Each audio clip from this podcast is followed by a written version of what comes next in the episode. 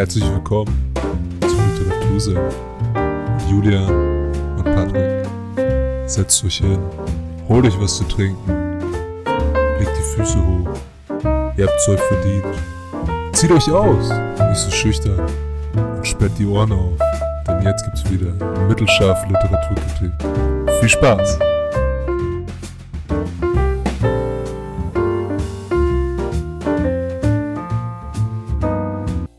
Hallo, Servus, herzlich willkommen. Wir sind beim Literatursenf. Folge 16, Farm der Tiere von George Orwell. Hallo Patrick, was geht? Hi, hallo. Ich muss mir jetzt die ganze Zeit das Lachen Ja, das Intro ist immer so, ich weiß nicht, was ich Ah, sagen ja. soll und dann laber ich einfach drauf los. Man hat gemerkt, du hattest ein Grinsen auf den Lippen, du musst ja auch das Lachen verkneifen. Bisschen, bisschen. Ja, du hast schon gesagt, wir sprechen heute über Farm der Tiere von George Orwell. Da vielleicht vorab, kennst du den guten Mann? Nö. Aber Nö. da ich ein vorbildlicher Podcaster bin, habe ich mich natürlich ein bisschen informiert vorher und vom äh, BR Alpha war das, also ich glaube Bayerischer Rundfunk, ne? Ähm, War so ein Video, das war irgendeine Serie, die hat irgendwie so geheißen, ja, Werke der, der Weltgeschichte oder was weiß ich. Und da war das dabei und dann habe ich zum Beispiel erfahren, dass George Orwell gar nicht der richtige Name äh, vom Autor ist. Genau, der Autor heißt mit bürgerlichen Namen eigentlich Eric Arthur Blair, ist 1903 geboren und 1950 gestorben und hat verschiedene Bücher unter dem Pseudonym George Orwell verfasst. Und das bekannteste von ihm, was man vielleicht einige, die jetzt hier zuhören, könnten das aus der Schule kennen, wenn sie in der Oberstufe Englisch, Leistungskurs, wenn es das noch gibt, hatten oder allgemein Englisch. Also manche Lehrer wollen ein Buch von ihm lesen. In England ist es auf jeden Fall Pflicht, mindestens eins von ihm zu lesen, und das ist 1984. Ich weiß nicht, ob dir der Titel was sagt. Ja, aber auch erst seit heute, seitdem ich das Video angeschaut habe. Genau, also 1984 ist so das bekannteste Buch von ihm. Es ist eine Dystopie. Weißt du, was eine Dystopie ist? Oder soll ich den Begriff kurz erklären? Du kannst es gerne kurz erklären. Eine Dystopie ist das Gegenteil von einer Utopie. Also eine Utopie Okay. ist eine Zukunftsvorstellung, in der alles schön und gut ist und es meistens ein gutes Ende nimmt. Und eine Dystopie, da ist alles scheiße. Also man hat irgendwie einen meistens so einen nachkriegsähnlichen Zustand. So als einfachstes Beispiel wird mir jetzt so eine Zombie-Apokalypse einfallen. Mhm. Walking Dead-Welt. Das ist so ein typisches Beispiel für eine Dystopie oder die Mad Max-Reihe, wenn man die Filme, die früheren Filme noch kennt oder auch den neueren Film Fury Road, wo es so drum geht, ist alles ist ausgetrocknet, alle jagen Wasser und Brennstoff. Also es ist eigentlich alles ziemlich kacke. Ja, nix mit heiler Welt. Genau. Kein Ponyhof. Ja, und 1984 ist eben auch eine Dystopie, in der es darum geht, was passiert eigentlich, wenn man mal die Idee von Überwachung und was ich überhaupt denken darf und sagen darf, komplett krass durchspinnt. Und das hat George Orwell da gemacht. Das, es gibt so ein Ministerium der Wahrheit und das entscheidet, wie der Name schon sagt, was die Wahrheit ist und was man sagen darf und was man auch glauben darf. Okay. Und das aus dem Buch kommt zum Beispiel der Satz, Big Brother is watching you. Aha, aha. Das sieh mal Und- einer an. Wann weißt Genau. du, wann das Buch erschienen ist? Also wenn das, Das, vier, ähm, 1984 ist der Titel, ne? Nicht das da, äh, Jahr, Ja. wann es erschienen ist. Also, ich glaube, 1984 müsste vor Farm der Tiere rausgekommen sein, so ungefähr 1939, aber da müsste ich jetzt lügen, das weiß ich jetzt nicht genau. Okay. Ähm, auf jeden Fall ist auch das Buch so die Grundidee gewesen für, ja, die Serie, die vielleicht manche kennen, Big Brother, wo Leute eingesperrt werden und die ganze Zeit beobachtet. Wow. Das ist so die Grundidee auch des Buches. Das ist sehr interessant. Ja, und Farm der Tiere, um bei dem Buch zu bleiben, über das wir heute reden, ist auch eine Dystopie. Also es geht wieder um eine schlechte Zukunft. Nur in dieser Dystopie spielen Tiere die Hauptrolle. Also es ist eine Fabel in gewisser Weise. Mhm. Ähm, aber das Buch ist auch eine Parabel und eine Parabel in der Literatur ist immer ein Gleichnis. Also man versucht in der Literatur, in der Parabel darzustellen, durch andere Charaktere, wie jetzt hier Tiere, wie wirkliche Ereignisse stattgefunden haben. Und das macht er in, dieser, in diesem Buch sehr schön, weil er beschreibt die Entstehung der Sowjetunion von der Oktoberrevolution bis zum Stalinismus anhand von Tieren. Ist genau mein Fachgebiet. genau. Da kenne ich mich 100% aus in dem, in dem Bereich. Also, um dazu zu sagen, ähm, George Orwell war früher in seinen frühen Lebensjahren ein großer Verfechter des Sozialismus und auch des Kommunismus. Also er fand die Idee toll, die Idee von Karl Marx. Mhm. Das hat sich aber schlagartig geändert, nachdem er im spanischen Bürgerkrieg als freier Journalist und auch als Mitkämpfer in den Befreiungskriegen gegen Franco und gegen die Nationalisten auf der Seite der Revolutionäre gekämpft hat. Und da hat er gemerkt, es hat, er hat das in einem Zitat zusammengefasst und hat gesagt, das ist die tiefe Enttäuschung über den kommunistischen Verrat an Spanien. Also man weiß nicht so genau, was da eigentlich abgeht. Das beschreibt er in diesem Buch Mein Katalonien. Es gibt verschiedene mhm. Gruppen, die alle zersplittert sind. Und eigentlich wollen alle das Gleiche. Nur, was am Ende rauskommt, ist, jeder versucht, durch Manipulation von Informationen mehr Macht zu bekommen. Und das hat ihn tierisch aufgeregt. Mhm. Weil Mhm. Sozialismus und Kommunismus ist ja eigentlich erstmal die Idee, dass alle gleich sind und alle in einer Gemeinschaft zusammen sind. Ja. Und das hat er total vermisst, weil jeder von diesen Splittergruppen hatte nur seine eigene Bereicherung im Sinne. Also das, was man ja eigentlich verhindern will mit einem Sozialismus. Ja, ja. Ja, und danach hat er dann sich das Ganze nochmal genau angeguckt. Dann kam 1984 raus und eben dann auch Farm der Tiere. Was ich zu 1984 mal noch sagen wollte, ähm, also es ist jetzt, so wie ich es verstanden habe, entweder 1939 bis 45 irgendwann in dem Zeitraum erschienen, ne? Ja. Und so wie ich es jetzt aufgefasst habe, ist das quasi ja wie so eine Zukunftsdarstellung, äh, also diese Dystopie eben, ne? Also Genau. die Zukunft, äh, Zukunftsvision von ihm, wie das zum Beispiel ausschauen könnte. Und äh, um aufs Thema Big Brother zu sprechen zu kommen, da finde ich das irgendwie ganz interessant, weil es ja noch ein ganz anderes Zeitalter war. Also da, da gab es ja kein Internet und so, wo, wo jetzt die Überwachung ja auf ein ganz neues Level gehoben wird, sondern es ist ja eine ganz andere Art von Überwachung, aber der Grundgedanke ist ja irgendwo dasselbe, so finde ich. Und das ist irgendwie ein ganz cooler Ansatz. Ja, es ist ein sehr erschreckender Ansatz auch. Das ist, Ja, ähm, natürlich. Also ich wollte jetzt nicht sagen, ja. dass ich das cool finde. um Gottes okay, Willen. also ich, äh, wir überwachen dich jetzt, wir machen jetzt eine Show aus dir. nee, ähm, ja, es ist, der Punkt ist vollkommen richtig, wie du gesagt hast, Internet und sowas hat man da überhaupt noch nicht irgendwie dran gedacht. Aber er hat diese Überwachung in der Zukunft so beschrieben, dass zum Beispiel jeder, das gab es schon in Zeiten des Dritten Reichs, diesen Vo- Volksempfänger, den Hitler eingeführt Mhm, hat damals, ja. wo man immer schön die Leute mit neuem Propagandazeug und vermeintlichen Informationen füttern kann. Und bei George Orwell in 1984 war das ein, wie ein Fernsehgerät, so eine Art Teleprompter, der hatte auch einen ganz speziellen Namen, den, der mir jetzt aber leider entfallen ist. Und das Ding konnte mehr als nur Bilder abspielen, Musik abspielen, sondern da war eine Kamera mit drin und ein Mikrofon. Das heißt, es war gleichzeitig eine Wanze und eine Kamera, die dich überwacht hat. Ja, okay. Krass. Und das hat er sich damals schon ausgedacht, was da passieren könnte. Und um da kurz noch dazu bleiben, wenn du, wenn jemand gesagt hat, okay, du bist ein Feind des Staates, also du wurdest öffentlich, wurde zu dir gesagt, okay, bist Feind des Staates, Mhm. dann wurdest du vaporisiert. Das heißt, du wurdest nicht nur umgebracht, wenn man jetzt, könnte man jetzt denken, sondern alles, was jemals über dich geschrieben wurde, sei es in der Zeitung, sei es irgendwo anders, wurde einfach gelöscht. Also du hast nicht mehr existiert. Mhm. Das heißt, die Regierung hat die Vergangenheit bestimmt. Und das macht dieses Buch so erschreckend und diese Vorstellung so erschreckend, dass die Ja. Vergangenheit auch manipuliert werden kann.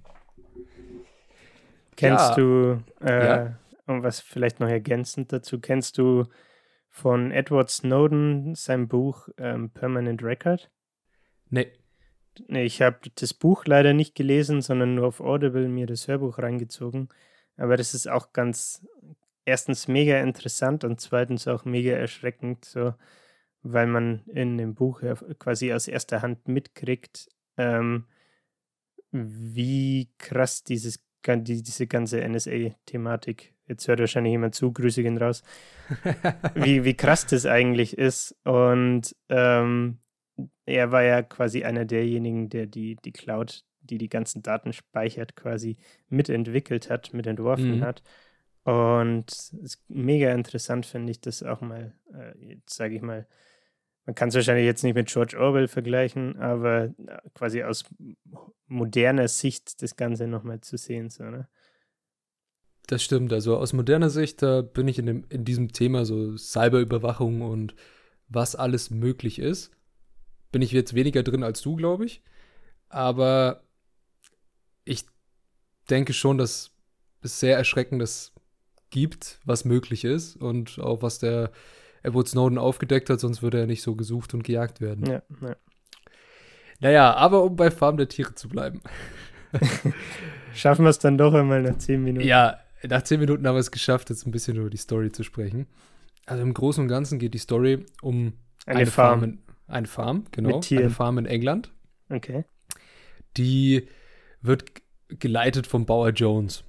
Und der Bauer Jones ist so die Hassperson der Tiere. Also die Tiere reden immer miteinander und treffen sich zu geheimen Versammlungen in der Scheune, wenn der Bauer schläft. Kann, Zwischenfrage, kann der ja. Bauer auch mit den Tieren sprechen? Nee. Okay.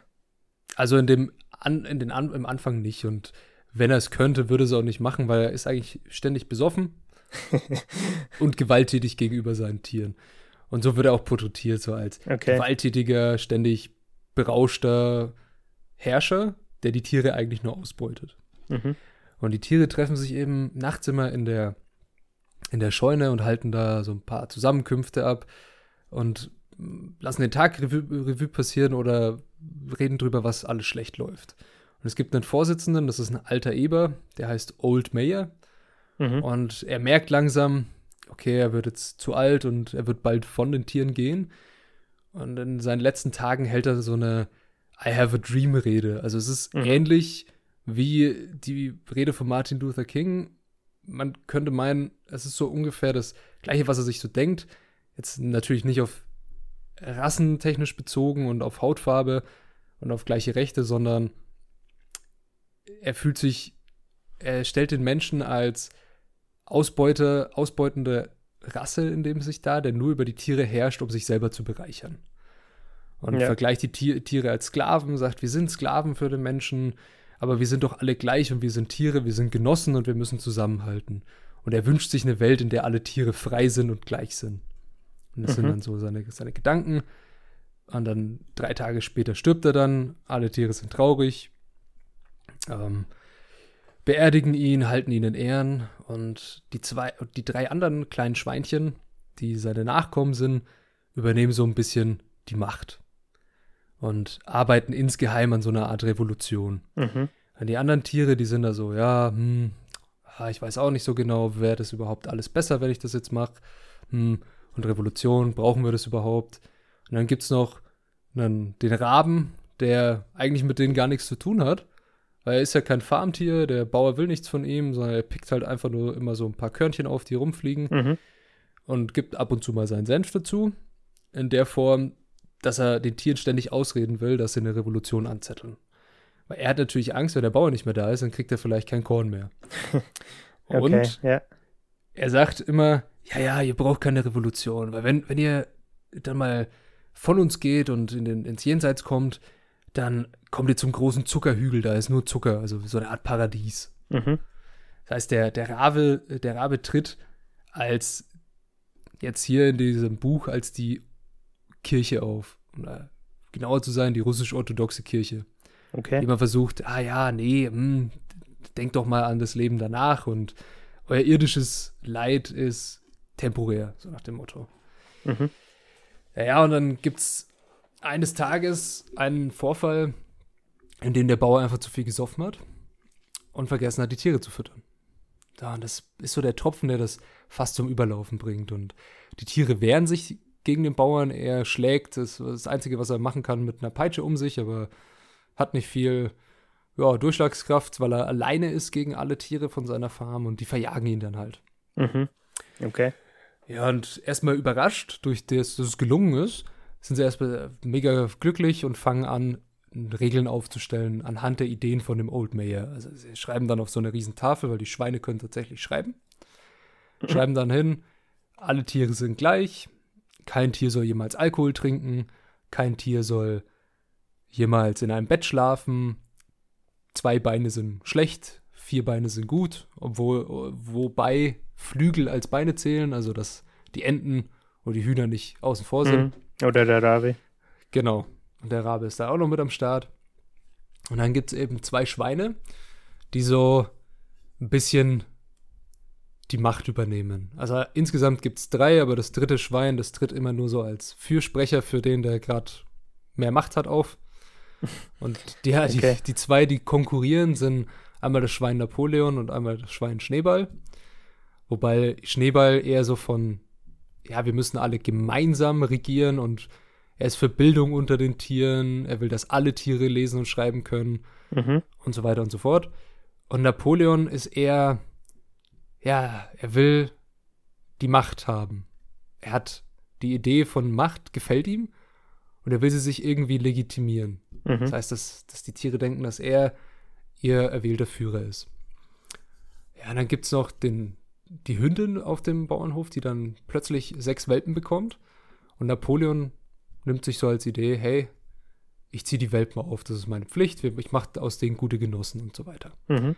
Und dann zieht er sich zurück, weil der Schneeball ihm immer mehr die Macht ein bisschen entzieht und die Tiere das gut finden, was er für Ideen hat. Und der Napoleon wird dann lange nicht gesehen, ist nur eingesperrt mit den Hunden. Und nach ein paar Monaten kommt er raus und sagt so, ja, das ist jetzt meine große Idee hier und zeigt so ein Bild von einer Windmühle und sagt, wir müssen eine Windmühle bauen, wir müssen das machen, sondern dann werden wir eine große Farm, eine große Nation. Ja, und der Schneeball sagt dann dagegen, nee, das finde find er scheiße, so nach dem Motto.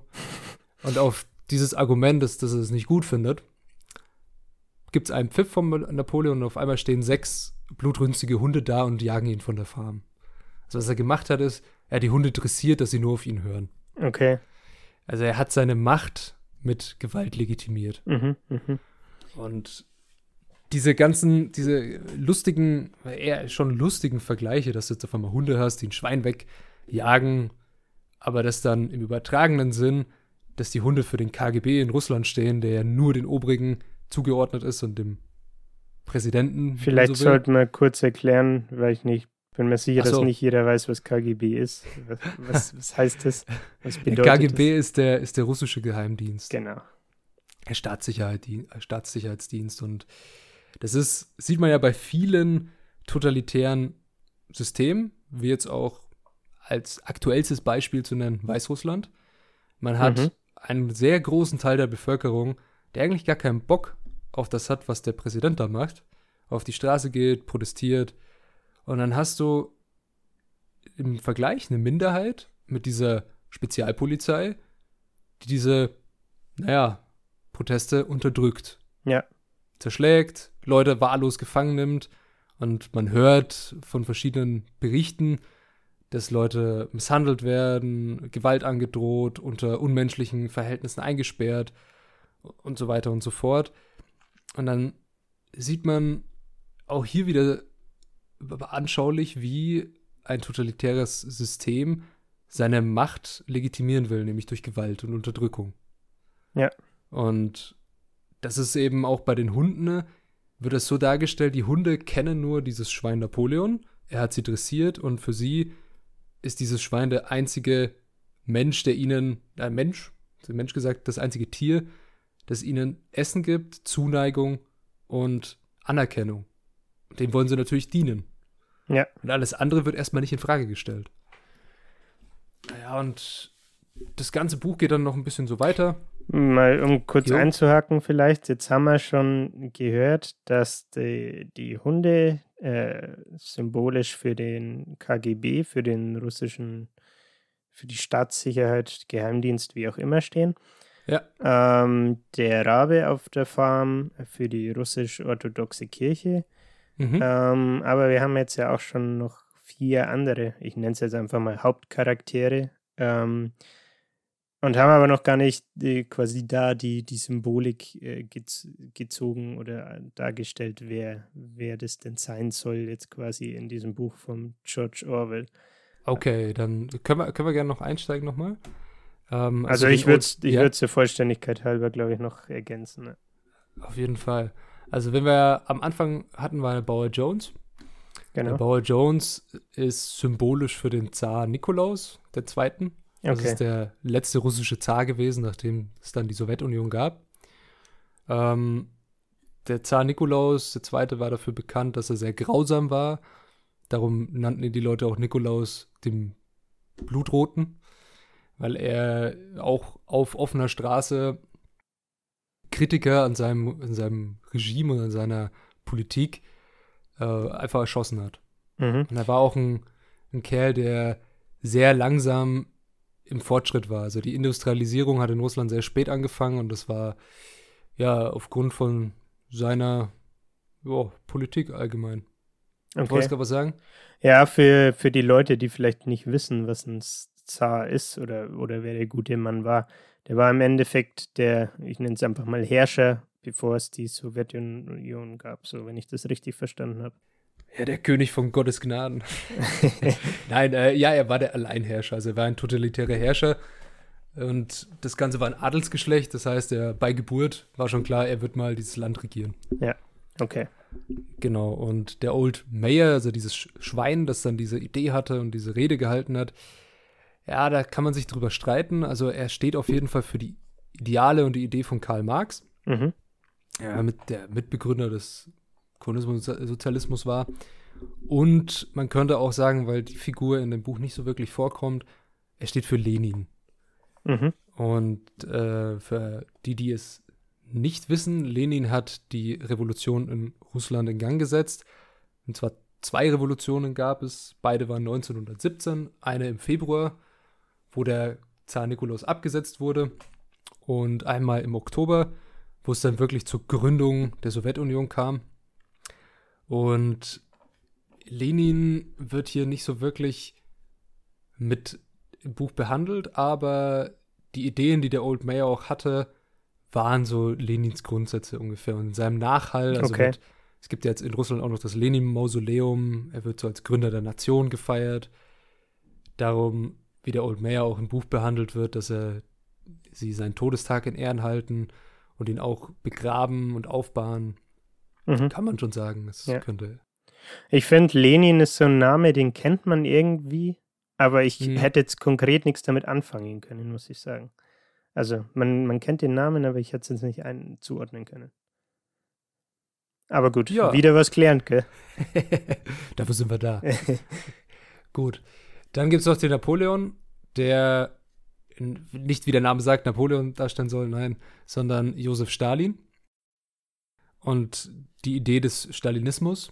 Darum sind auch die Hunde bei ihm, der KGB und die, ja, das äh, unterdrückende Militär. Und ja. da braucht man, glaube ich, eigentlich nicht so viel dazu sagen, weil ne Napoleon übernimmt dann auch die Macht, so wie in der Sowjetunion auch, die dann von Stalin geführt wurde und den Stalinismus gelebt hat. Und äh, der gute Schneeball, der symbolisiert einen Menschen, der jetzt vielleicht nicht so vielen Leuten bekannt ist, die sich mit dem Thema nicht so beschäftigen. Das ist der Leon Trotzki, der mit Lenin zusammen die Revolution angeführt hat und ein Verfechter des Trotzkismus war. Der Trotzkismus ist eine Form von Karl Marx Idee, wo alle Macht vom Volke ausgehen soll. Also eine, okay. eine, ein Parlament aus Proletariern, aus der Arbeiterschicht des Volkes, wo wirklich jeder Mitspracherecht hat. Und das war natürlich dem Napoleon, also dem Josef Stalin, ein Dorn im Auge. Darum hat er auch ihn jetzt, das stimmt auch wirklich, aus dem Staat entfernen lassen. Darum vom Hof wegjagen, jagen lassen. Vom Hof jagen lassen und äh, schlussendlich dann im Exil auch töten lassen. Im Buch kommt das aber nicht vor. Okay. Ja, der Rabe, haben wir schon gesagt, die russisch-orthodoxe Kirche. Und dann gibt es auch so kleine Schweinchen, die ab und zu mal ein bisschen mit dazu irgendwas sagen und relativ viel Propagandaarbeit leisten. Die symbolisieren die Bolschewiki oder die KPDSU. Das ist die Partei in Russland, die die Mehrheit hat und die Bolschewiki sind sehr radikale Sozialisten, ohne die es laut Lenin auch damals nicht geht. Mhm. Und ähm, sie sind meistens angesehene Bürger, gebildete Bürger. Die Schweine können im Buch lesen und schreiben. Darum symbolisieren sie die Bolschewiki. Sind die Schweine auf der Farm dann den anderen Tieren auch quasi übergestellt, wenn die äh, lesen und schreiben können? Anfangs nicht. Also anfangs natürlich alle Tiere sind gleich, mhm. aber sie versuchen dann unter Napoleons Führung vor allem immer wieder zu legitimieren, wieso sie Vorzüge genießen dürfen. Also mhm. wieso sie zum Beispiel die Milch von der Kuh trinken, weil, naja, sie denken ja so viel und Milch hilft dabei und das wird den Tieren dann immer sehr schön in ausschwinglichen Reden erklärt und dargebracht, dass es da auch kein Widerwort gibt. Ja, ja. Weil die meisten Tiere nicht weder lesen noch schreiben können. Und zum Beispiel gibt es dann auch noch die Schafe, die so mit den anderen Farmtieren noch ein bisschen das Volk Russland äh, widerspiegelt, die da einfach alles nachplappern mhm. ähm, und das Ganze nicht in Frage stellen. Vielleicht eine Person, die wir jetzt, oder ein Tier, das wir jetzt noch nicht besprochen hatten und das auch sehr wichtig ist, ist der Boxer. Das ist das größte und stärkste Pferd. Mhm. Das hat die, körperlich gesehen, hat es die größte Macht auf der ganzen Farm. Also könnte jeden äh, ausnocken, umbringen, von der Farm jagen, wie auch immer. Mhm. Das Problem ist nur, es ist geistig nicht so weit. Und es nimmt einfach alles, was die Schweine sagen, als das ist richtig. Das muss richtig sein. Ich werde hart arbeiten. Okay. Und der Boxer symbolisiert das Proletariat, also die Arbeiter Russlands. Mhm. Er arbeitet hart und denkt, er tut das fürs Wohle vom Volk, aber merkt nicht, dass er ausgebeutet wird. Du hast vorhin diese, das angesprochen, dass der Napoleon, also der Josef Stalin jetzt in dem Fall, ähm, dass der Napoleon diese Mühle oder was bauen will. Mhm. Ähm, ist es dann auch so, dass zum Beispiel er quasi sagt, wir bauen das und die Tiere, wie jetzt zum Beispiel der Boxer, müssen dann quasi für ihn die, diese Mühle bauen? Oder? Genau. Okay. Das ist richtig. Also er hat sich dadurch irgendwelche Bücher gekämpft, so einen Plan entwickelt, wie das Ganze gehen soll. Und dann, ja, macht mal so nach dem Motto. Aber die Tiere haben ja keine Hände, sondern meistens nur Hufe. Mhm. Oder Flügel. Und der Boxer schleppt Steine die ganze Zeit, arbeitet härter und härter und härter. Und ähm, ja, der Napoleon sagt, du musst einfach nur noch härter arbeiten und für das Wohle des Volkes. Und am Ende ja, wird ihm das gesundheitlich auch zum Verhängnis, diese Arbeit. Okay. Und wie das Ganze dann so weitergeht, kommt noch eine letzte Person mit rein. Das ist dann wirklich ein Mensch, und zwar der Frederik. Das ist ein anderer Farmer, der den Tieren eine Freundschaft anbietet. Oder eine Handelsbeziehung. Er sagt, okay, ihr habt da so tolle Farmgüter oder ihr habt Milch und Eier oder wie auch immer. Und äh, ich gebe euch dafür Geld und ich gebe euch dafür das und jenes. Blöde Frage. Ja. Äh, ich glaube, du hast vorhin gesagt, dass der Bauer Johannes, oder wie hat er geheißen? Bauer Jones. Jones, sorry. Ähm, dass der nicht mit den Tieren kommunizieren konnte, ne? Mhm. Klappt das dann beim Frederick auf einmal? Oder wie läuft das ab? Also er kann mit den Schweinen dann kommunizieren, ja. Okay. Also die Schweine lernen dann auch die Sprache der Menschen. Aha, okay. Allen voran Napoleon. Ja, und welche Person Frederik symbolisiert. Trommelwirbel. Kann ich selber rausfinden. Uff. Jetzt hast du es aber ganz schön, ganz schön auf ja, die ich, Spannung. Äh, ich, ich verrate nicht gern alles, weißt du ja. Ja. Und das ist so ziemlich am Ende. Also das Buch hat auch nicht viele Seiten. Es hat 148 Seiten. Es ist manchmal ein bisschen schwer zu lesen, weil es sehr geschwollen rüberkommt und auch in der deutschen Übersetzung. Also ich habe es in Deutsch gelesen, mhm. das gibt es natürlich im englischen Original auch. Es ist von 1944, das heißt, die Sprache ist anders als heute und es ist ja, manchmal schwerer verständlich. Das würde mich, glaube ich, im englischen Original dann auch nicht wirklich bocken, das zu lesen. Also, ja, da bist du schon sehr beschäftigt. Ja, wenn, wenn. Nachschauen. Erstens das und zweitens, wenn dann auch dieses, dieses geschwollene Englisch da verwendet wird. Also auch so ein bisschen dieses ältere Englisch, sage ich mal, ne? Mhm. Ist eher unangenehm zu lesen, finde ich. Ja, es ist nicht gerade angenehm, aber es ist sehr witzig.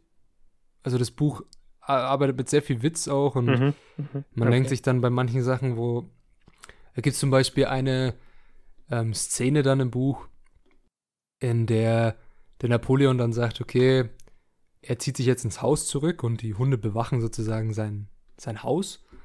Und er geht dann in das Bauernhaus und dann sagen alle Tiere, Moment mal, warte mal. Wir haben doch gesagt, kein Tier darf jemals in einem Bett schlafen. Mhm. Ja, ja, und dann sagt dieses dritte Schwein, der Fürsprecher für ihn, das ist ein Sprachrohr, ja, wir haben gesagt, kein Tier darf in einem Bett mit Laken schlafen. Ja, dann sind alle Tiere mega verwirrt. So, ja, okay, was ist los? Lass mal auf die Tafel der zehn Gebote, so nach dem ja. Motto, schauen. Ja, und dann steht da halt auf einmal, ja, äh, kein Tier soll jemals in einem Bett mit Laken sch schlafen. War natürlich schon immer so, gell? Ja, natürlich. Also alle, es hinterfragt dann auch keiner mehr. So, okay, hm. ja, wenn das da steht, dann muss es so sein. Okay. Ja, und das Ganze nimmt dann immer absurdere Züge an. Also am Anfang hieß es ja auch, kein Tier darf jemals Alkohol trinken. Mhm. Und am Ende steht dann da, kein Tier darf jemals zu viel Alkohol trinken. Okay. Also, es wird immer so gedreht, wie es die, die die Macht haben, es zu ändern, gerne hätten. Da wird sich auch mal ein Gläschen Whisky gegönnt. Auf jeden Fall. Okay. Zur Feier des Tages. Ja, und der Satz, der, ich sag mal, am meisten die Runde gemacht hat in dem Buch, war dann, das erste Gebot war ja, alle Tiere sind gleich. Ja. Also auf die aus, äh, von dieser Tafel auch, ne? Genau. Ja. Und am Ende steht auf dieser Tafel, alle Tiere sind gleich. Aber einige Tiere sind gleicher als andere. Die Schweine. Genau. Und okay. Ja, die letzte oder das, wenn wir schon mal, du liest immer gerne Zitate vor, dann zitiere ich auch mal und zwar den letzten Satz aus dem Buch, mhm. weil der so das Buch mega gut zusammenfasst und dieses Gleichnis nochmal auf einen Punkt bringt. Okay. Dann haue ich das mal kurz raus. Und jetzt stand außer Frage, was mit den Gesichtern der Schweine passiert war. Die Tiere draußen blickten von Schwein zu Mensch und von Mensch zu Schwein und dann wieder von Schwein zu Mensch. Doch es war bereits unmöglich zu sagen, wer was war. Da möchte ja. ich mal kurz die Malle zitieren. Uff. Uff. Ein sehr großes Uff. Also das Schwein ist durch seinen Machthunger zum Menschen geworden, zu dem, was es eigentlich zerstören wollte. Was der, was der Olden Major ja. Major am Anfang äh, eigentlich genau verhindern wollte. Ne? Also genau. er wollte vom Menschen weg. Ja, er wollte vom Menschen weg und was ich auch ganz witzig fand, hinten auf dem Buch, auf dem Backcover steht jetzt halt nicht so wirklich drauf, um was es geht, mhm. sondern da ist auch ein Zitat von George Orwell, wo, wo, wo ihm mal gefragt wurde, so, wieso hast du das eigentlich mit Tieren gemacht? Ah, da, dazu hat er gesagt, naja, die Details des Ganzen sind ihm nie so wirklich eingefallen, bis er eines Tages mal auf einem Feld so einen kleinen Jungen gesehen hat, ungefähr zehn Jahre alt, der ein riesengroßes Pferd über den Acker gescheucht hat und jedes Mal, wenn das Pferd nicht weiter diesen Karren ziehen wollte, hat er ihm mit der Peitsche eine gegeben. Mhm. Und dann ist das Pferd weitergelaufen und dann dachte er sich, hey, wenn diese Tiere wüssten, was die für eine Kraft haben, könnten wir sie niemals zähmen. Lol. Äh, ja, stimmt. Kleine Anekdote dazu. Ich lese gerade ein anderes Buch, was ist egal. Werde nur noch früh genug erf erfahren. Aber da, da, wurde ein Begriff genannt, der nennt sich Learned Helplessness. Und da gab so, gibt es so Experimente anscheinend mit Elefanten, dass wenn die an so einer Kette irgendwie als Baby-Elefanten quasi schon befestigt werden, ähm, dann sind sie als, als Kinder quasi noch schwach, nicht stark genug, zu schwach, ähm, um sich von dieser Kette zu lösen und geben das dann irgendwann auf. Also mhm. die Learned Helplessness. Ne? Ähm, man lernt quasi, dass es keinen Zweck hat, sich jetzt dagegen zu wehren oder so. Und dann bei diesem Experiment war es so, dass die diese Kette nie irgendwie, äh, ja, ich sag mal, festigen mussten oder so für die ausgewachsenen Elefanten, weil die dadurch, dass sie das gelernt haben, auch dann äh, nie versucht haben, quasi sich loszureißen, weil sie einfach akzeptiert haben, hey, das ist so, ich bin jetzt einfach hier quasi gefangen. Das ist ein sehr guter Punkt und das kann man auch auf das Pferd anwenden, ja. Tatsächlich. Ja, ja. das ist äh, sehr tiefgründig. Heute sind wir sehr tiefgründig unterwegs. äh, sind wir deinem Wunsch nachgekommen und mal weg von der Thriller-Schiene und jetzt hier auf politische Kulturschelle. Ja, richtige Kulturschelle mit ein paar Dystopien, ein paar Tierchen, bisschen Schweine. Dies, das. ja, muss auch Ja. mal sein. Also von mir, wenn es hier sowas wie Leseempfehlungen gibt, naja, sonst würden wir die Bücher nicht vorstellen, wenn wir sie nicht lesen wollen würden. Ist auf jeden Fall ein super Buch. Ähm, Mhm. Für 148 Seiten ist da so viel drin und man kriegt mal ja eine fast schon satirische, sehr, sa- ja, sehr satirische Übersicht über, wie hat sich die Sowjetunion gegründet und wie ist es dann dazu gekommen, dass es sowas wie Stalin gab. Okay, Frage. Ja. Würdest du sagen, dass man Grundverständnis, also ich sage mal ein historisches Grundverständnis braucht, um mit dem Buch was anfangen zu können? Also, Nein. okay. Nee, ähm, du könntest natürlich, wenn ich jetzt hier sage, okay, der Rabe steht für die Kirche beispielsweise, dann siehst du den in einem ganz anderen Kontext. Mhm. Weil dann denkst du dir, ah, okay, ja, stimmt, der sagt ja, der labert ja die ganze Zeit nur irgendwas von Sterben und danach wird alles besser. Aber war, Ähm. war dir das schon vorm Lesen bewusst? Oder hast Nee. du, okay. Nee, also diese Personen, zum Beispiel, dass Schneeball Leon Trotzki sein soll, wusste ich jetzt nicht. Ich kannte dessen Ideen auch nicht, aber man, im Buch wird sehr schön klar, woran es scheitert Mhm. und wer welche, welchen Standpunkt vertritt und äh, ja, und was so die Grundidee der Tiere war und wie so alles schiefgelaufen ist. Mhm. Okay. Also Grundverständnis der Sowjetunion und des, des Ganzen braucht man nicht unbedingt. Das hilft natürlich sehr viel und man erkennt dann sehr viel wieder.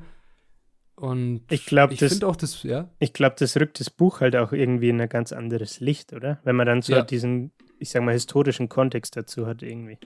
Ja, auf jeden Fall. Also der historische Kontext hilft natürlich einem. Vielleicht denkt man dann auch so, äh, nee, das muss doch anders sein oder da fehlt mir was.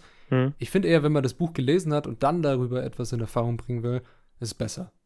Weil dann Ja. versteht man das so ein bisschen mehr und denkt sich, okay, darum hat er das so geschrieben und nicht anders. Und ja, Ja, dann, dann lässt man sich vielleicht auch nicht von dem, was man vorher schon recherchiert hat, irgendwie beeinflussen beim Lesen. Ne? genau. Ja. Und wenn man mehr von George Orwell lesen möchte und wieso er diesen Standpunkt jetzt vertritt und wieso er über so, überhaupt sowas wie Farm der Tiere 1984 geschrieben hat, dann kann ich noch mein Katalonien empfehlen. Hast du es gelesen? Ja.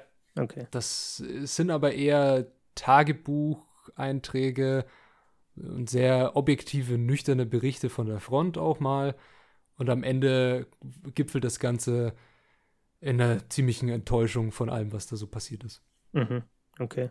Und man äh, lernt auch sehr viel über die Geschichte, was da ist da eigentlich passiert äh, während der Revolution gegen Franco in Spanien. Mhm. Interessant, interessant. Hast du das 1984 auch gelesen? Ja, das habe ich auch gelesen. Du bist ganz schön belesen, Patrick. Ja, da, also, da machen wir das hier ja. Ne? Nee, 1984 ist wirklich ein krasses Buch. Ähm, Okay. Es ist jetzt, ich würde mal sagen, kein leichtes Buch, weil es auch sehr beängstigend ist. Mhm. Wenn man sich überlegt, zu 1984 könnte man höchstens sagen, Hongkong und China sind gerade so das beste Beispiel. Also Dass man- Stand heute, meinst du? Ja, dass Mhm. man in Hongkong oder allgemein in China solche Gesichtserkennungstürme aufstellt und anfängt, Menschen zu klassifizieren nach ähm, einem Ampelverfahren, rot, grün, Mhm. Mhm. gelb. Äh, dann dieser Security Act, den sie da in Hongkong eingeführt haben und diese Unterdrückung dieses Staates und der Menschen und die ständige Überwachung durch ja, die chinesische Obrigkeit Ja. ist schon sehr, sehr beängstigend und das ist so 1984 nur noch mal eine Schippe härter. Was ich da auch halt krass finde, ist sowas wie per Gesichtsscan-Zahlen oder so. Ne? Also Genau. das ist wirklich uff, mehr kann man da nicht sagen. Da kann man nur wieder die äh, Malle zitieren und Ja. einfach, uff, ich möchte diesen Soundeffekt. Und soll mal jemand so ein Soundboard sponsoren, bitte. das wäre sehr schön. Ja. Gut. Ja, ähm, jetzt haben wir das Buch eigentlich durch und ich kann da nur sagen, wenn es euch interessiert, holt es euch, lest es. Es, ich denke, ihr, ihr werdet es nicht bereuen. Ich glaube tatsächlich, dass es nicht für jedermann was ist. Nee. Also ich weiß jetzt zum Beispiel nicht, ob ich es selber lesen würde. Ich meine, so, das war jetzt für mich eine kleine Lehrstunde in, im Bereich hier äh, Karl, Mar Karl Marx denken und so weiter. Aber ich weiß nicht, ob ich es selber lesen würde, muss ich sagen. Aber ja, es ist nicht, es ist keine leichte Kost, das stimmt. Das, für Leute, die das toll finden, ne, wie man ja auch so ein bisschen was ins Lächerliche zieht und das Ganze in eine schöne Gleichnisparabel Mhm. bringt und das mit Partieren schmückt. Ist echt, ähm, dann ist es das Richtige für jemanden, der ein leichtes Buch lesen will, auf keinen Fall. muss jeder für sich entscheiden, ne? Aber Ja, vielleicht konnte man ja den einen oder anderen doch inspirieren. hoffe ich doch. ja, dann an, von mir an dieser Stelle schon mal danke fürs Zuhören und ich freue mich auf nächste Woche. Und was stellst du uns denn da vor, Julian? Ja, ich habe tatsächlich, du hast vorhin gesagt, äh, wir, wir stellen hier Bücher vor, die, die wir gut finden und deswegen präsentieren wollen. Nächste Woche habe ich mal ein Buch, das nennt sich Vagabonding.